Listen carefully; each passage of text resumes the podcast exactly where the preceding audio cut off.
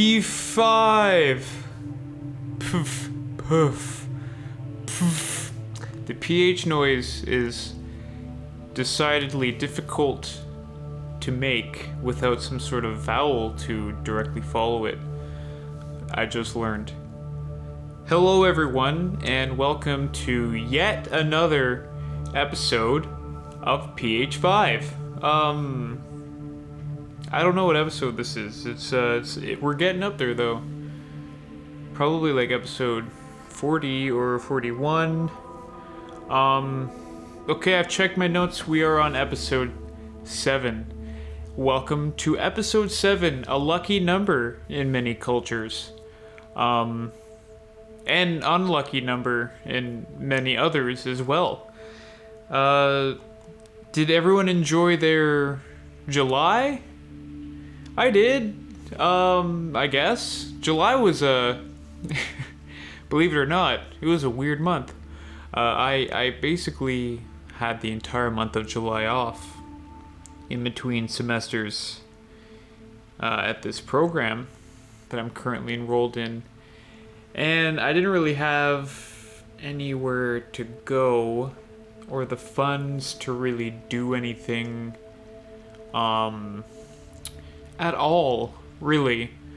So, yeah, it was just kind of doing the same day over and over again. Felt a lot like last year. You know, it was a very 2020 month for sure. Uh, I did play a show, which was cool.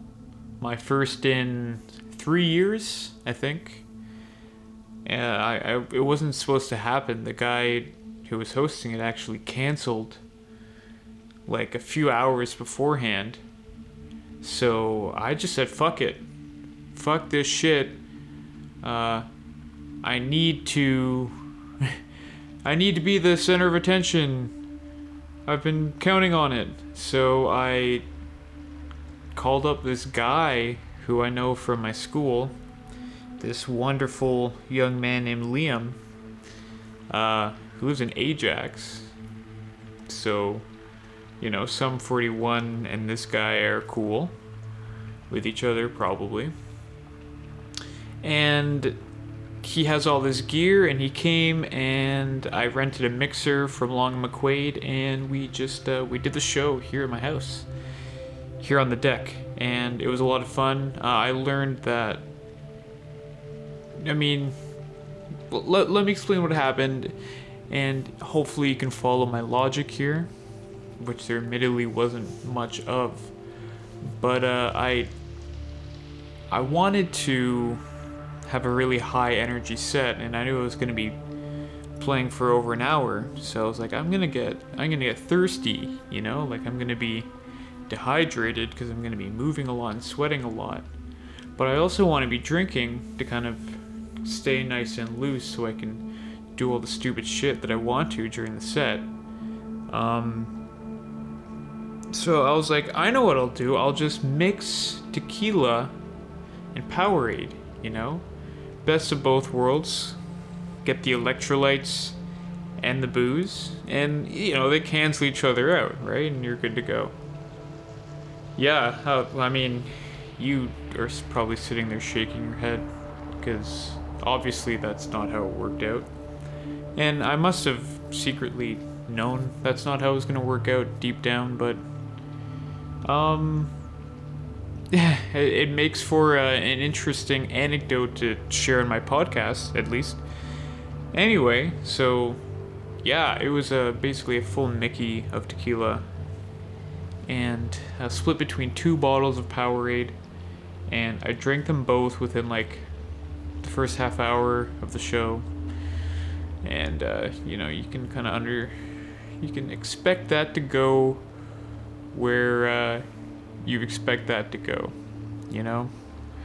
So the set was almost done, and I was kind of like dance flailing as one does, and I, I tripped on a cord, and uh, my computer came flying off of the the uh, the the barbecue that I was using as a makeshift uh, like DJ booth table thing and my com- computer came flying off the barbecue and hit the ground, and the screen shattered, cutting the set short by about 15 minutes or so. So I, I did play the last few songs off my cellular phone, but it, it's not the same. You know, there was a whole everything had transitions and it was mixed a certain way, but you know, it's all good and I don't even really remember the end of it anyway. So who cares? I do remember the good stuff. Um and that's really all that matters. So yeah, that was my July. July was a weird month in terms of music releases, as many are, as I'm learning. Um, in that, like, nothing good came out this month until the very last day of the month, when, it's like, a storm of shit gold, which I mean, I don't know why I went with that particular uh, phrasing there, but I was thinking like a shitstorm of new releases, but that makes it sound like it's a bad thing. So it's like, you know, gold is a good thing. So like a, a, a shit gold, I guess is what I ended up saying, which doesn't really make any sense or solve any of the problems I was trying to uh, solve by picking one of those two words. Um, yeah, so you'll notice in this episode uh, actually, I think three of the five of the five, you know, the titular five, are albums that came out just a few days ago, uh, the very end of July. So, the first few weeks were rough. Um, fortunately, I had the set to kind of focus on, and so I was just listening to a lot of my own music, trying to figure out how that would fit into a live setting and listening to a lot of old Yves Tumor and stuff like that. So, you know, in, in some ways, having kind of a drought of new releases is nice, is because you can revisit old stuff or, you know, delve deeper into things that you're already familiar with. Um, but I just also really like good new music. Uh, call me a psycho for that. Um, so, it, you know, I would prefer to just have a, a steady onslaught of shit gold. So, that was a fun little rambling intro. Why don't we get started on the episode? So, once again, this is Phil May with PH5. Thank you for tuning in for the uh, double checking. Yes, that's right. Seventh episode.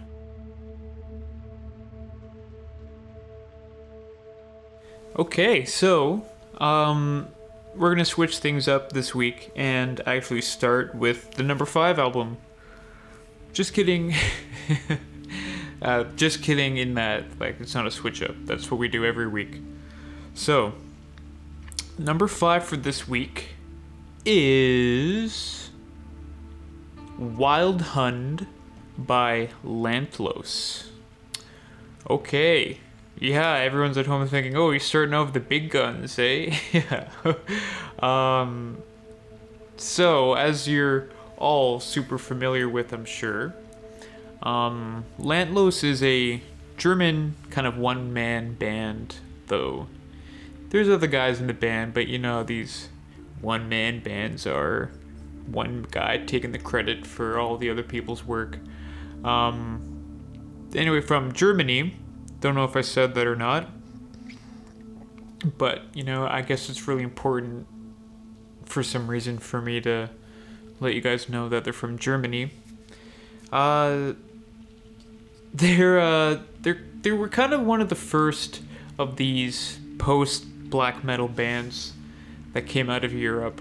Um, similar in a lot of ways to kind of the trajectory that Alcest had where they started off as somewhat, you know, fairly traditional black metal band and then slowly started incorporating a lot more elegant ele- elegance.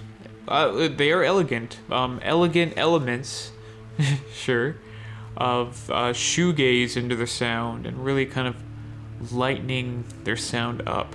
Um, now they haven't gone complete like hope metal, if you will, that Alcest has. Um, that Shelter album is truly one of a kind and uh, one of the most positive, uplifting experiences that one can have listening to music, which is a weird thing to say about a black metal band. Um, but anyway, more about Lantlos, actual band we're talking about here. Um, yeah, they gravitated towards more of that, what people call like black gaze sound, that uh, got really popular a few years ago with Deafheaven. Um, now, it's been a long time since these guys have released an album uh, six or seven years. And they've come back in a really similar way that Hum came back last year uh, with their kind of big comeback record that they released last year.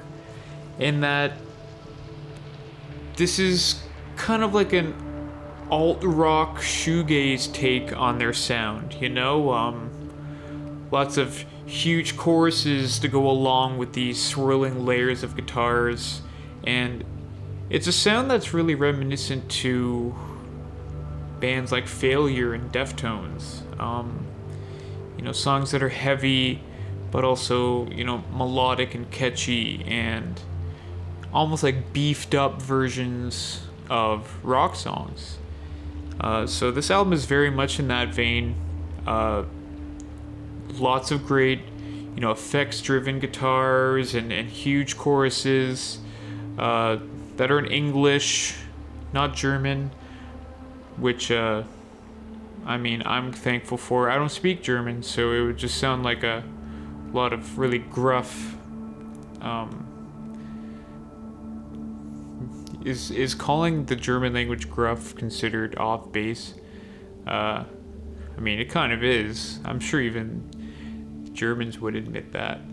Um, but yeah, it, it it's melodic. I don't want to say catchy necessarily. That is kind of the one faults that I have with the record is that it's a it's a great kind of heavier rock album, but not necessarily a ton of hooks per se. The whole thing just kind of washes over you, uh, which is fine. I mean, it, it is kind of like a, a shoegaze type record for sure, which washing over you is basically the entire point.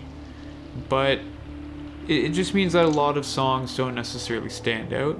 Um, so it's one of those album albums for sure that you just kind of want to put on from start to finish and experience the whole thing as a whole, uh, which is again kind of a compliment and a detriment to it. A compliment because it does sound great, like it's just a great sounding record from start to finish with no real bad songs or anything like that. Um, but again, to kind of take away the fact that no songs necessarily stand out. So if you're a playlist person, which honestly, fuck you if you're a playlist person. Like, the hell is wrong with you? You know, consume art as it was meant to be consumed. Just kidding. Do whatever you want to do. Um, yeah, you're not going to really find any songs to kind of pluck out of this record to listen to on their own. So, don't do that then. Just listen to it from start to finish because it's still a great album. So, that is Wildhund by Lantlos, coming in at number 5.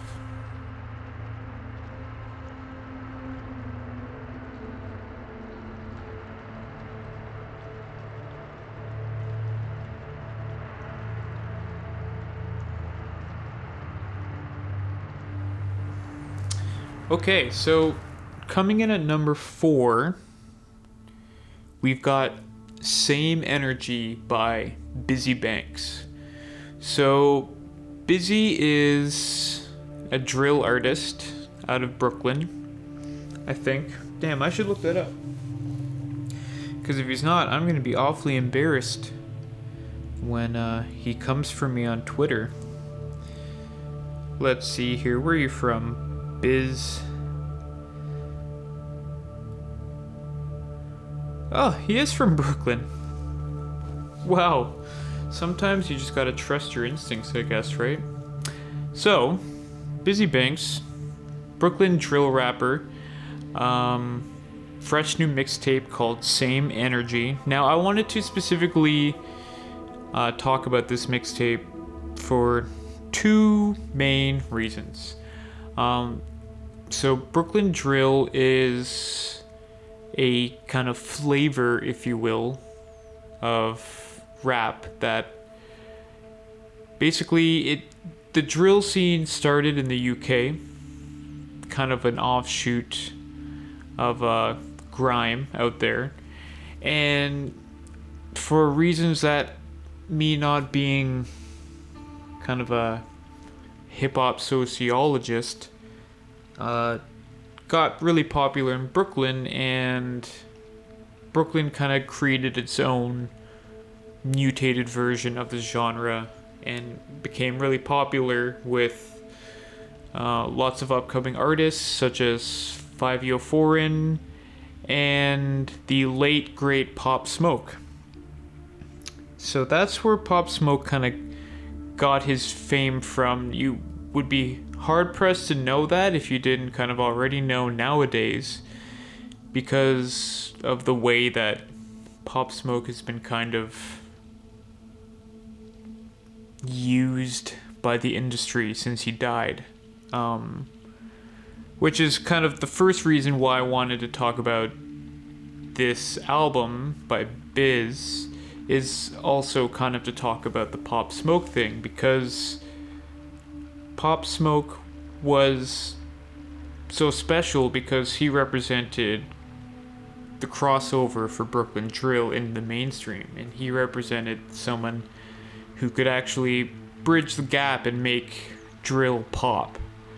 Um, but, you know, he was always very keen to stick to the genre too and not kind of sell it out.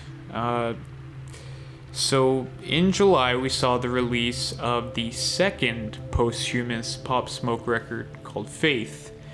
And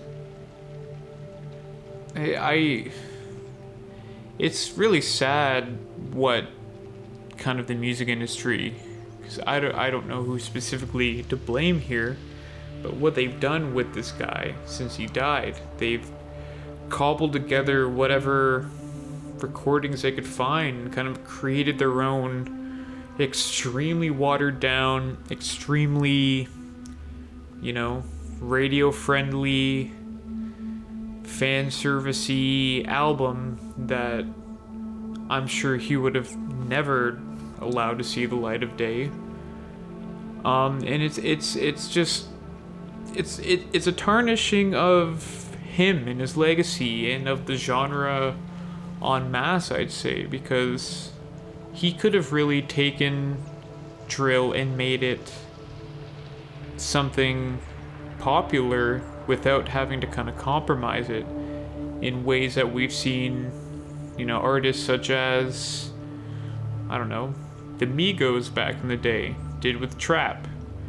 Um, you know, they, with Culture, they kind of dominated the charts with that record because it was such a amazing crossover version of trap music that didn't compromise the integrity of the sound at all. It just kind of made it the best it can be so that, you know, more people would enjoy it. And Pop would have done that.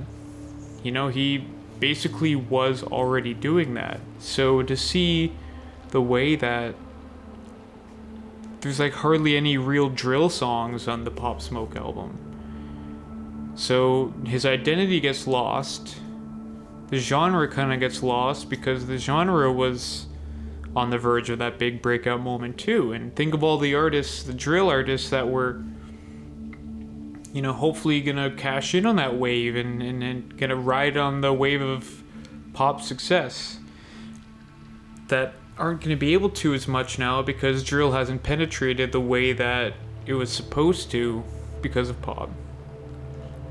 Um, anyway, so it's just kind of sad what's happened with the genre because of what really could have happened if uh, he hadn't unfortunately passed away. So, on one hand, you have, you know, the second posthumous Pop Smoke album that's just this awful, just kind of a joke, really. Kind of laughs in the face of him and the genre.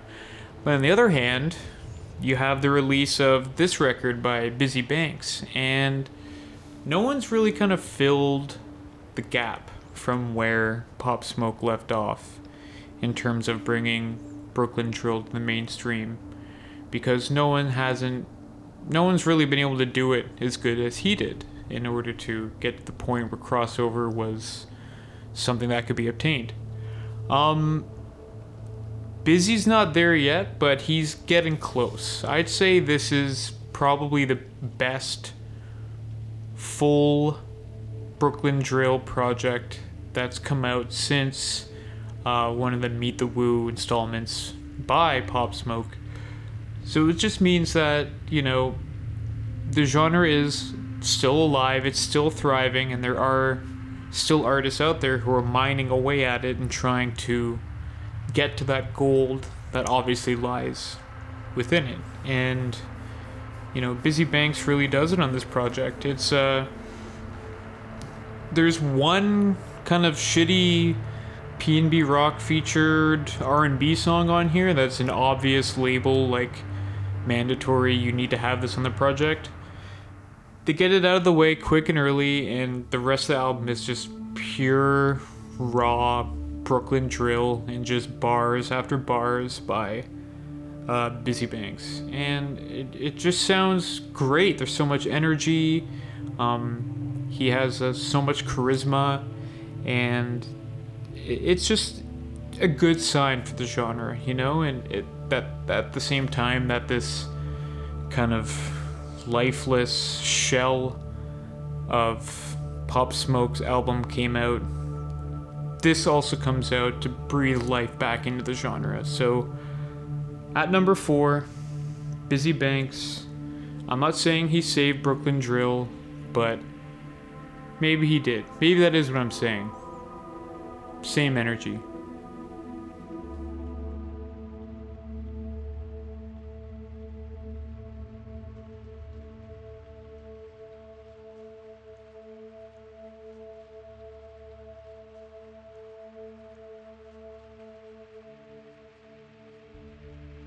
Okay, so. Okay, okay, okay. Okay. Number three. Um, number three is actually a first for PH5, which is super exciting. Um, cue those horns. Great, okay. Uh, number three is the. And I want to apologize because I have no idea how to say this word the Asymptotic World EP by Yves Tumor. Um, for this episode, we're calling him EP's Tumor because their EP is the first EP to appear on the podcast. I'm not an EP guy, all right? I think that I want to be served a meal. And if I want a snack, I'll listen to a song. And there's no real in between for me, you know? These kind of half meals, I just want more. But, you know, it's not like a snack where it's just kind of something tiding me over it's it's this weird in between that I can't really get into, and I have this stupid notion in my head, and I know it's not true, but when people release EPs, to me, I've always interpreted as like, okay, like here's an idea for an album that we wasn't quite good enough to flesh out into a full album. So here's just like a chunk of an idea we couldn't quite figure out. Or like, here's just a few songs we made put together, you know? Um, again, this is just my own weird bias, but in my head, I, I don't feel that same cohesion from EPs as I do from those, you know, mm, those good smacking thick full lengths. Yahoo! Uh, I even I think it's even just a naming thing because, geez, I mean that Vince Staples Staples Vince Staples is uh what he'll call himself when he goes country. Um, the Vince Staples album, uh, Vince Staples from last month. Was that last month? I think it was. Um, that thing was only like 20 something minutes long, but called it an albums, like a full length, so in my head I still give it the same artistic weight as I do with say an hour long album because it's called like they, they call it that but when, when something's like you go out of your way to call it an ep i automatically don't regard it as high as an lp you know? And, and i'm not saying i'm right in doing that. In fact i'm wrong for doing that because i had this discussion with uh, our old friend matt bancuti previous guest on the show uh, we had a discussion the other day about EPs, and I was like, "There's no good EPs," and he's like, "Well, there is." Um, he said "Broken" by Nine Inch Nails is a classic version, and anyway, this one is. I should probably talk about this actual album at some point, eh? Sorry, this actual EP. So, this is Eve's this actually comes right after last year's uh, Heaven to a Tortured Mind, and a few years before that, Safe in the Hands of Love, which is. Uh, Yves is on an amazing run right now, basically, is what I'm trying to say. Uh, starting with Safe, even before that, with Serpent Music, uh, they were making some really, really interesting music and then all of a sudden, Safe in the Hands of Love came out, which is one of the most like bafflingly good records to come out in the past little while. And I, I mean bafflingly good because it's just kind of unexpected. Like this came out of nowhere, you know. This, you know, pretty acclaimed noise and ambient producer all of a sudden putting out this like alt rock inspired they're like f- full blown songs, not just you know kind of weird productions. It's it's a it's it's one of the more interesting musical leaps in recent memory, and from there, uh, they went on to release again last year. Heaven to a Tortured Mind, which is this like very Prince like kind of rock and roll, but also not. It's very difficult music to kind of describe because, for sure, uh, Yves Tumor, um, who's the artistic name of Sean Bowie, is certainly a rock star, and you always get that impression listening to their music in the last little while that that's where you would say they feel comfortable positioning themselves them, themselves. But the music they make isn't as easy to pin down as simple rock because it's more like the idea of rock sampled and kind of recreated in a new image. But they've been edging closer to kind of rock and pop and full blown anthems and whatnot uh, over the past few years. Uh, opening track to last year's album, uh, Gospel for New Century, is now that is a rock song, 100%. Uh, the makeup of the song isn't necessarily as much of a rock song is what you'd think, but it's the only thing you think when you hear it. And it's it's got a great hook. It's everything you kind of want out of what you um, think as a rock song, at least in terms of feel. Maybe not necessarily in all the specific designs and components of a rock song, but it really feels like one. And with this new kind of surprise EP that just came out, uh, one thing's for sure. um, the one thing that's for certain is that they want to continue making rock songs and they're getting better at making rock songs. But it's not as simple as all that. So the EP opens with Jackie, which is I mean, this song can be on the radio. I'm surprised it it isn't on the radio at this point. Um, it's it's it's a pop rock song through and through. Um, elements of pop punk in there, which is, and I'll be touching on this later. You know, the sound of the moment, and it's just hook after hook, huge chorus. So, I think with this song, the statement of intent is very clear and it's that Yves Tumor is coming for the charts.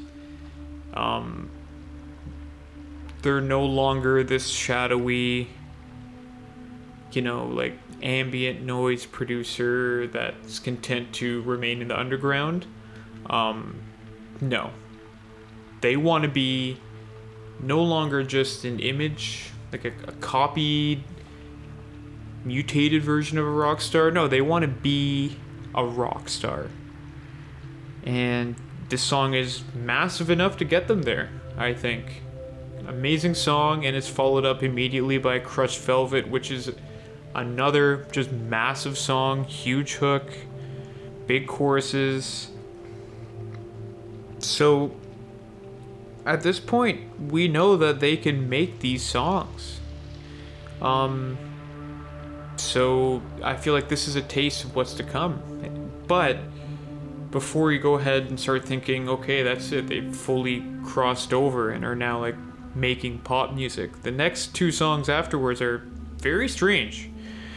Really weird songs that kind of completely dispel the notion that they're a pop artist at all. Because the one is like a really noisy post punk track, and then the other one is just a kind of an, an industrial freak out that kind of verges right back on the noise thing. Um, now, the first few songs are really great with the huge hooks and everything, but what I actually find to be the most interesting song on the entire EP is the last song. Um, what's it called? It's like Rebecca or some some some shit like that. Uh, anyway, it's the last song in the EP, and it's really interesting because it kind of starts off with this really straightforward, really catchy, just kind of snotty Blink 182 pop punk hook. And you're like, okay, like this is them doing, you know, another kind of pop punk inspired thing, you know, and you kind of know where it's going. But then it just kind of veers off in this weird noise category that really sounds a lot like the music Yves was making before this whole uh, new chapter arose. And the pop punk part kind of comes up in the background again later, but the majority of the rest of the track is kind of this kind of ambient noise that kind of goes back towards punk, but then kind of not and it ends on this really strange quiet note with a little bit of spoken word. And it's really really interesting because it feels kind of like something completely new that I certainly haven't heard before. But it's almost kind of like what Yves has been doing the past few years or the past few albums has been tapping into this new idea of what popular genres can be and what they can sound like and what the people who are the faces of those genres can can look like. And for all of their successes i really feel like this is kind of the hidden gem of them all. Um, i hope this weird mix of really catchy poppy mixed with ambient noise continuing to mix with like straight up rock and roll tropes. I, I hope they continue going down this path, and I know they will. Um, there's certainly the opportunity that they could just venture off and go even poppier and kind of embrace that crossover and you know see what happens from there but i think they're really on to something that's and it's really outlined by this last song an interesting glimpse into a potential future that's how i'll describe it Anyway, so that's number three. Again, first ever EP for PH5. It is the Asymptotic World by Yves Tumor.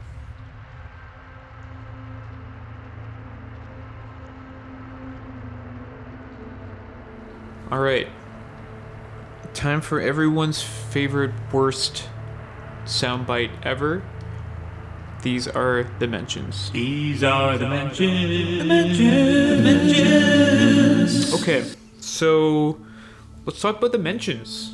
Um, I'm gonna try to go a little bit quicker through these. I'm realizing I am in super ramble mode, and I'm already almost at 40 minutes, and we're basically not even halfway through the show yet.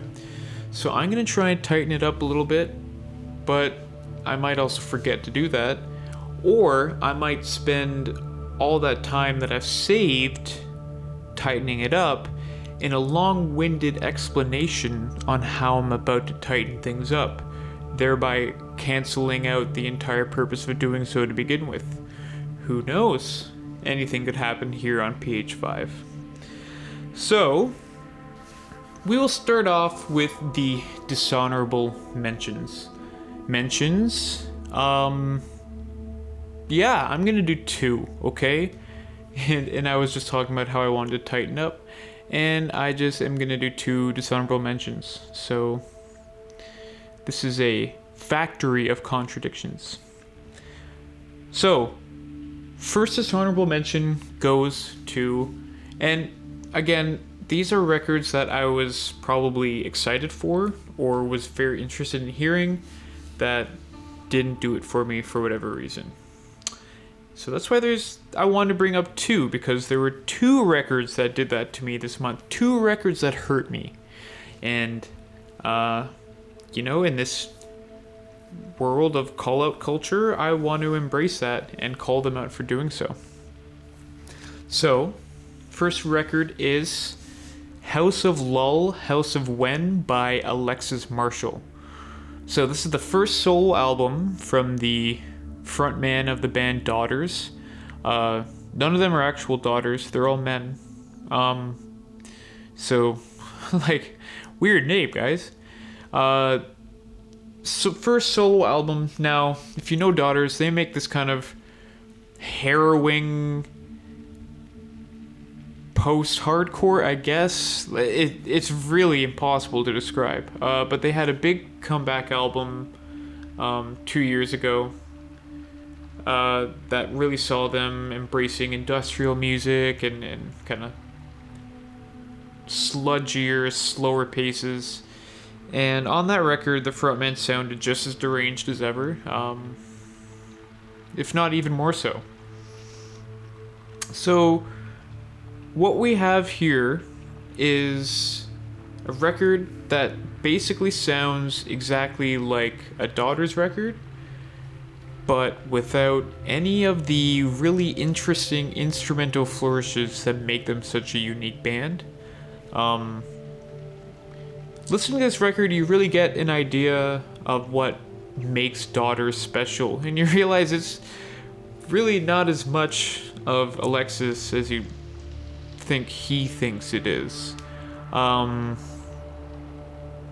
the absolutely insane guitar work of their guitarist is really, really, really missing here. And you realize how much you listen to Daughters Records for his extremely unique style of playing. Um, and yeah, Nick Sadler, man, like, we really miss you here, dude. Makes you realize how vital his guitar is to all of those old Daughters records. And the drummer on this record is the same drummer from the band, but there's very little traditional style drumming on this record, which so you don't really get to hear his signature sound either. And um, what made the last record really special was kind of the attention to low end that the previous records hadn't seen. So again, that really special, unique, groovy, swingy bass that kind of um, exemplified all the highlights of the last record, not here either. And you're just kind of left with Alexis kind of moaning and caterwauling over random noises. Um, and I don't know, maybe something like this would have appealed to me like 15 years ago. But uh, I'm an old man now, and I just, I'm just not into it. uh, I, I was really looking forward to it. Daughters is probably one of my favorite bands now that I think about it. And this was disappointing. It's it's just all the magic is gone and you're listening to it and you're just kind of like like why you know? So first of the dishonorable mentions is house of lull house of when by alexis marshall. And second is the newest Darkside record spiral. So i listened to this album probably like six times. Uh, it was kind of in that early period of july when nothing really came out and I was just desperate for new music and, and something good. So I threw this record on because I I'm a huge Nicolas Jaar fan. Um, you know his record uh, Cenizas from last year is my second favorite record of the year. Um, the first Darkside record was was great. So naturally you think this would be something good and exciting. But I threw it on, I listened to it. It's kind of like, okay, not really sure what just happened. Put it on again and again and again, and I listened to it over and over again. And every time the record would finish, and it would completely fail to leave any sort of impression on me. Like, I can't remember anything that happens on this record. And it, it's not a short record, it's like an hour long. So I've listened to like six hours of this stuff. And I still couldn't tell you what happens in this record. There's no real memorable moments. There's no there's no hooks. There's nothing there's nothing really all that interesting going on the entire time. And I know that's you know, it's a psychedelic rock quote unquote record. Um, and it's just kind of something you're supposed to vibe out to, but like like something interesting has got to happen at some point, and I just nothing happens on this record. It's really disappointing because Nicolas Jaar is dope. I know he can make fascinating music. This just ain't it. So second dishonorable mention is Spiral by Darkside.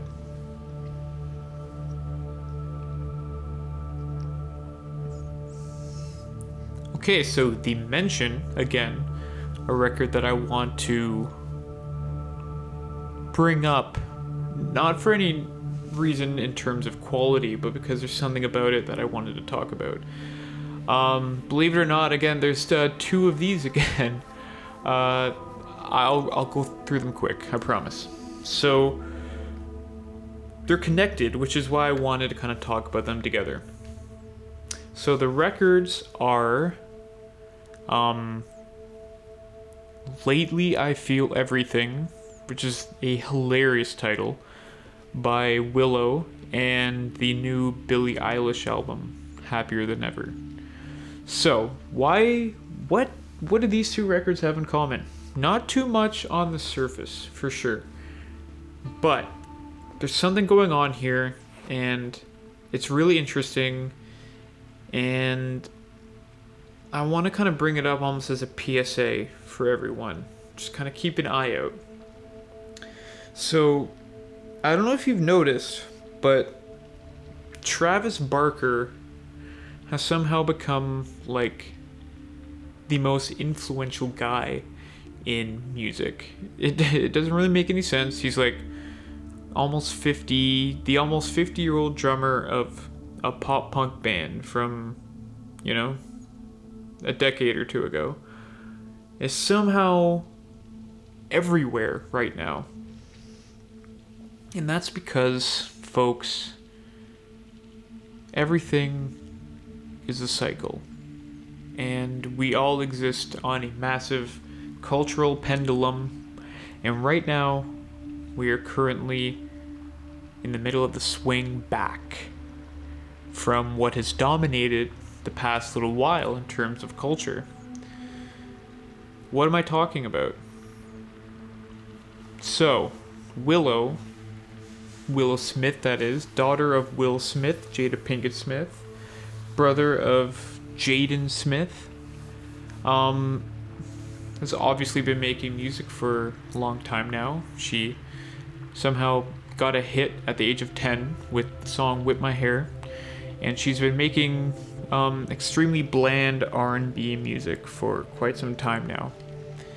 This record is interesting and notable because it is a significant departure from that sound and uh, is basically a straight up pop punk grunge album. So, what's going on here? Why is Willow making this style of music? Um, have you noticed how popular Machine Gun Kelly has gotten all of a sudden? Have you noticed how the prevailing sound in hip hop right now is this kind of emo-y, pop punky kind of sound? You know, remember that song, uh, Mood by 24kGoldn that was on the top of the charts for like a year? You notice that Taylor Swift started making folk music, which is an iteration in many ways, kind of a stripped down version of rock music. It's because we're all together on this journey back towards rock being the dominant cultural force. And you can see it happening everywhere. I mean, look at how popular Olivia Rodrigo has gotten this year. And her song Good For You, which is basically an Avril Lavigne song. Um, look at how popular that is. And the reason why I wanted to bring up the Billie Eilish record too is because I think we can all agree that she is on the cutting edge of pop music and, and of what's popular. And the album, which is which is fine, it, it's it's a good album, is fairly nondescript for the most part until near the end with the title track, which erupts into a full blown stomping rock anthem. Billie Eilish is doing this now too. So we're truly right here on the cusp of rock coming back and becoming the dominant force in the charts. Rock bands, you know, like the return of live music, whether that really, I mean, it's happening, but how long it lasts, we'll have to wait and see, of course. But keep an eye out because if you want to start a rock band, do it right now. Write a few songs, quickly get a demo out because the boom is about to happen. Well, it's already happening, but it's gonna trickle down, and soon full on actual bands are gonna be able to reap the benefits of this new sudden interest in rock and punk in popular culture. Right now, it's still with the pop stars, they're kind of taking that sound, but soon enough, the pendulum will have swung far enough back that you're gonna start to see actual like bands popular again. So now's the time. Get on board. Anyway, last note is that I think the lead single and opening song of the Willow album, Transparent Soul, is a fucking hit. Huge song that I think is really going to accelerate this process because it is a straight up pop punk song, but it is so good and so universally catchy that it's going to really latch on with some people, a lot of people, and it's really going to push this whole thing forward. So, the mentions Willow, Lately I Feel Everything, and Billie Eilish, Happier Than Ever. Rock is back, baby.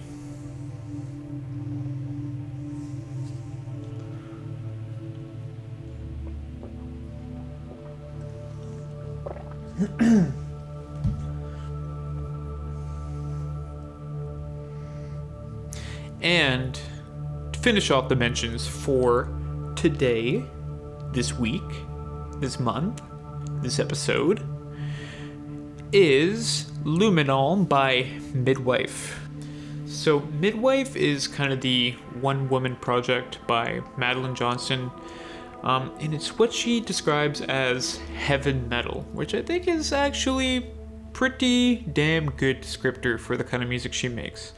Um, it's kind of like a version of dream pop where, you know, instead of the standard template for dream pop, you know, synths and whatnot, if all that was replaced with guitars, um, and you know, kind of down down tunings and, and, and slow, sludgy, trotting beats instead of 808s. Uh, that's basically the kind of music she makes. So, Luminol is the second record by her, sophomore effort. Um, and I wanted to bring it up and give it the honorable mention because she's so close, you know? You know, when you hear an album and you're like, you are truly on the precipice of greatness. You're not really there yet, but like your next record's going to be amazing. That's exactly what this album is. This is a classic your next record is going to be amazing album. Um she's got the sound refined, you know, from the first record to this record. She's making a huge leap in really owning the style of music that she makes, for sure. Uh, and the songwriting is getting there, you know? Uh, there's only like six songs in this album, and one of them is kind of a, oddly enough, a cover of an Offspring song that she somehow makes work, which is, you know, a feat enough in and of itself. Um, so she's really close to being able to write good melodies and good hooks a few of the a few of these songs are are, are, are good, but they're not quite great yet. But the kind of music that she's making is really unique, and she's really been able to hone this particular sound. So I really feel like the next record by Midwife is gonna be killer classic shit. So the honorable mention for this month is Luminol by Midwife. These are the mentions. mentions. Okay, last part of today's adventure. The number two, number one records for July. Whew. This is another long one. Hope you guys have nothing else to do. Or are doing something and listening to this while you do it. That's what people who uh, listen to podcasts, that's what you do, right? It's like a background thing. Um, the horns just came in out of nowhere and scared the shit out of me. I think I'm gonna leave them in for effect so that you experience what I just experienced. So, moving on. So, number two for this month is The House is Burning by Isaiah Rashad. Here we go with another absolutely fantastic hip hop record. Um, so Isaiah is kind of the low key other guy of TDE. You know, Kendrick's got all the popularity and acclaim. You know, Schoolboy's got a lot of that popularity too. You know, he's the cool guy. Um, you know, SZA is everyone's angel. Um, and then there's Isaiah. And it's kind of been like, so what's your role in this label? Because TDE is, as we all know at this point, a very meticulous label. You know, they everyone is there to kind of fill a role. It feels like have everyone there has their unique sound, their unique style, uh, and you know you can tell they're really business savvy people and, and, and very creative people because they know that they can basically have someone to fill the role of every facet of the hip hop and R&B world on their label and and they can get dominance through that. And they've been pretty good at it so far. Um but Isaiah's always been kind of the odd guy out. It's I feel like it's never really been sure where he's fit into the whole pantheon of TDE. So it's been a long time since we've heard from this guy, so I, I feel like I might be onto something with that. Um, he emerged with the Cilvia demo back in 2014, which is kind of just like a mixtape of a few songs. And his full length debut came out in 2016, uh, The Sun's Tirade, which was an interesting album at times, but honestly pretty underwhelming. And I feel like it got kind of lost uh, with all the other stuff that TDE was doing at the time. And that's kind of, you know, a fault to the label, but it's also kind of a fault to Isaiah because he didn't really leave too much of an impression. He he's always had like his stands for sure, you know, people who swear by him, but um, he's never really been able to kind of set himself apart the way that Schoolboy or Jay Rock or Kendrick have been able to. So in the five years since that, this guy, he's apparently he's gone through a lot. He's gone broke. He's like gone to rehab a few times. He's he's really been through it the past little while, and it it, it seemed for a while there like he was never really gonna make music ever again. You know, sometimes I guess it's just not meant to be for some people. But, you know, he refound his footing and he kind of figured his shit out. And he's finally back five years later with this new record, The House is Burning. And oh, I'm just so happy that he figured it out because this is easily his best album, and it finally feels like he's kind of figured out who he is and what he wants to contribute to the hip hop conversation. Um, TDE at this point feels like when they make records, they kind of almost make them too big to fail in a way. So you listen to this album and I mean, it, it just it sounds like no other hip hop release at this time, and it really reminds you of how much are put in to the records that this label releases. Like this thing is just a massive achievement. It it, it spans so many different types of sounds and it sounds so huge and alive and, and full of different voices and themes and ideas.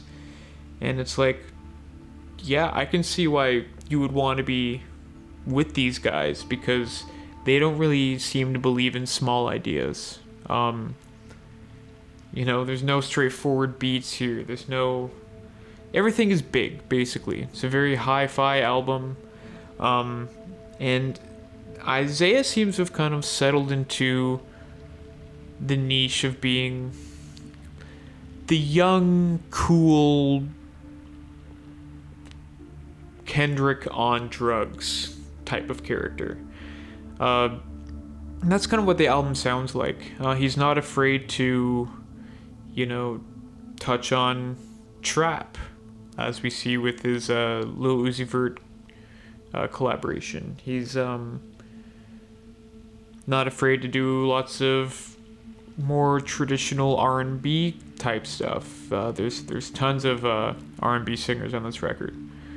Um, but it, it finally sounds unique and like his own kind of sound. It, it's very similar to Kendrick. It's, he's very close to Kendrick in terms of who he most resembles on the TDE roster. That's for sure. Um, but it's it's it's a lot more kind of psychedelic and uh, you know more more almost adventurous in its own way. Um, the one kind of flaw that I have with the album is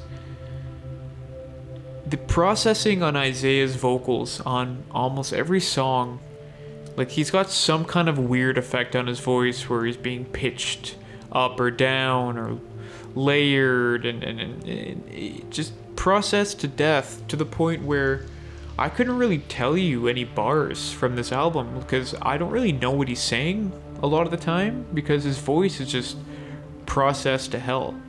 Um, I don't know if that's, I mean, I'm sure it's an artistic thing, um, or if it's, you know, kind of him being insecure with his voice and wanting to hide it, or whatever the reason is. I mean, it sounds really cool, for sure, but again, I'm listening to a rap album I want to hear what he's rapping about. And given the kind of, you know, hardships that he's been through in the past few years, I can imagine that he's going on about some pretty fucked up shit. And, like, I want to hear about that because that's going to give a whole new weight to what I'm listening to. But I, I, I can't really pick out what he's saying a lot of the time. And I wish I could because, you know, I'm sure he's got some interesting stuff to say. And I don't really want to have to, like, pull up a lyric sheet and, and like actually sit and read along so I know what he's talking about because that kind of takes away from the experience. But again, that's basically my only thing I would say is a detriment to the record. It's a it, it it's killer from start to finish. Um, lots of great features. Every song kind of sounds unique. Um, you know, there aren't too many huge hooks, but lots of great melodies. Um, yeah, it's it's it's it's a very complete project for sure. Just wish I knew what the hell he was talking about. Anyway, at number two, I'd say you know tied right now with Mach-Hommy for hip hop record of the year is Isaiah Rashad with the house is burning? I don't know why I said that as a question. The house is burning.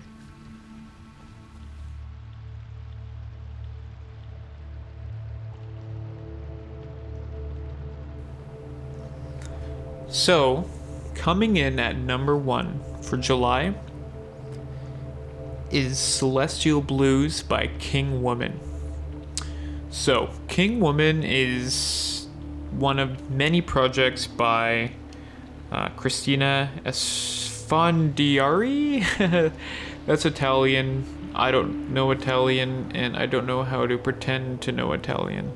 Um, one of her many kind of dark projects that she has in terms of music. She's, you know, got an industrial project, an R&B project, um, but what King Woman is kind of her heavy music outfit. And the kind of music that she plays on Celestial Blues is this really kind of doomy grunge. And it is fucking awesome. Uh, before I get in and kind of speak too much in the album, I just want you to take a quick second, whatever you're doing, I don't care. I don't care if you're f- piloting a fucking plane. Take your phone out or open your computer and look up the cover to this album because it is so sick. Um, album cover of the year for me so far, that's for sure. Uh, so sick, right? You're looking at it right now, right? Good. So, this is the second King Woman record, and it is just leaps and bounds better than the last one. Um, she's working with some great uh, session guitarists and session drummers here that really beef her sound up. Uh, I mean, it is a solo project in that she writes everything herself, but uh, she does have people help out. You know, I, I made a joke about that earlier on the episode. Pretend I remade the joke again here. And what really makes this album special to me is that it marries together my two favorite things in the whole world, which number one being heavy as shit badassery, and two, amazing songwriting. So, from basically start to finish, this album has killer songs. They're memorable, um, great hooks. Uh, she just sounds amazing, and you can really feel the emotion that she felt while recording this when you listen to it. Uh, the album's inspired by some dark events that happened when she was younger, and by the book uh, Paradise Lost. Um, but you can you really feel like this is some heavy shit when you're listening to it. Uh, she emotes amazingly, whether it's through her, you know, grungy singing or when she kind of screams or, or shrieks and uh, it, she's just so cool in how capable she is at emoting all of this darkness that she feels. Um, the production is incredible. The quiet parts are like so quiet, and the loud parts hit so hard. It's such a dynamic record. It'll have you in a good way, like reaching to turn this part up or reaching to turn that part down. Um, and I say that again in a good way, not like the annoying, like, oh my god, they couldn't get the levels right on this stupid album. But like, you want to hear those parts louder, and then it comes in so loud, like, ah, it scares the shit out of you. Um, yeah. So again, front to back, loaded with some absolutely killer songs, some really, really heavy numbers. Uh, but the best songs are the ones that kind of have the heavy parts along with the really catchy parts. Um, for example, Psychic Wound has got to be one of the best songs I've heard this year. Um, truly just uh, exemplifies everything that King Woman as a band can do. Uh, all the power that Chris has in her songwriting and and her singing and, and her screaming. It's it's it's truly mind blowing. Um, so th- this really reminds me of like a heavier, better Hole. Uh, like when Hole would really get going and lean into the, you know, heavier, faster paced parts of their sound. It sounds a lot like this, but this is a lot cooler, honestly. And Courtney Love, yeah, I don't know. Kind of a questionable person. But uh Chris S whatever last name, she seems awesome. All of her other projects are great too, but this one is by far her best, and this album is by far the best King Woman album. Of all two of them, in fact. So, number one for the month of July is Celestial Blues by King Woman. How can a woman be a king? Well, you know what? Hey, anything goes, right? It's 2021. Let's let's get rid of these shackles of expectations we have.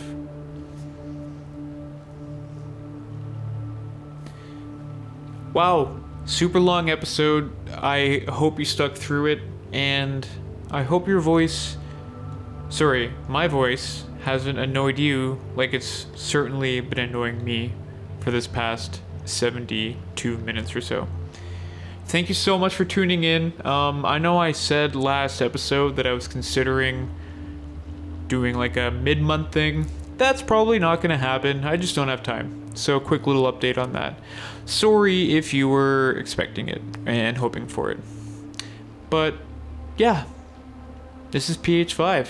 I look forward to talking your ear off again in another few weeks. This is Phil May. Thank you so much.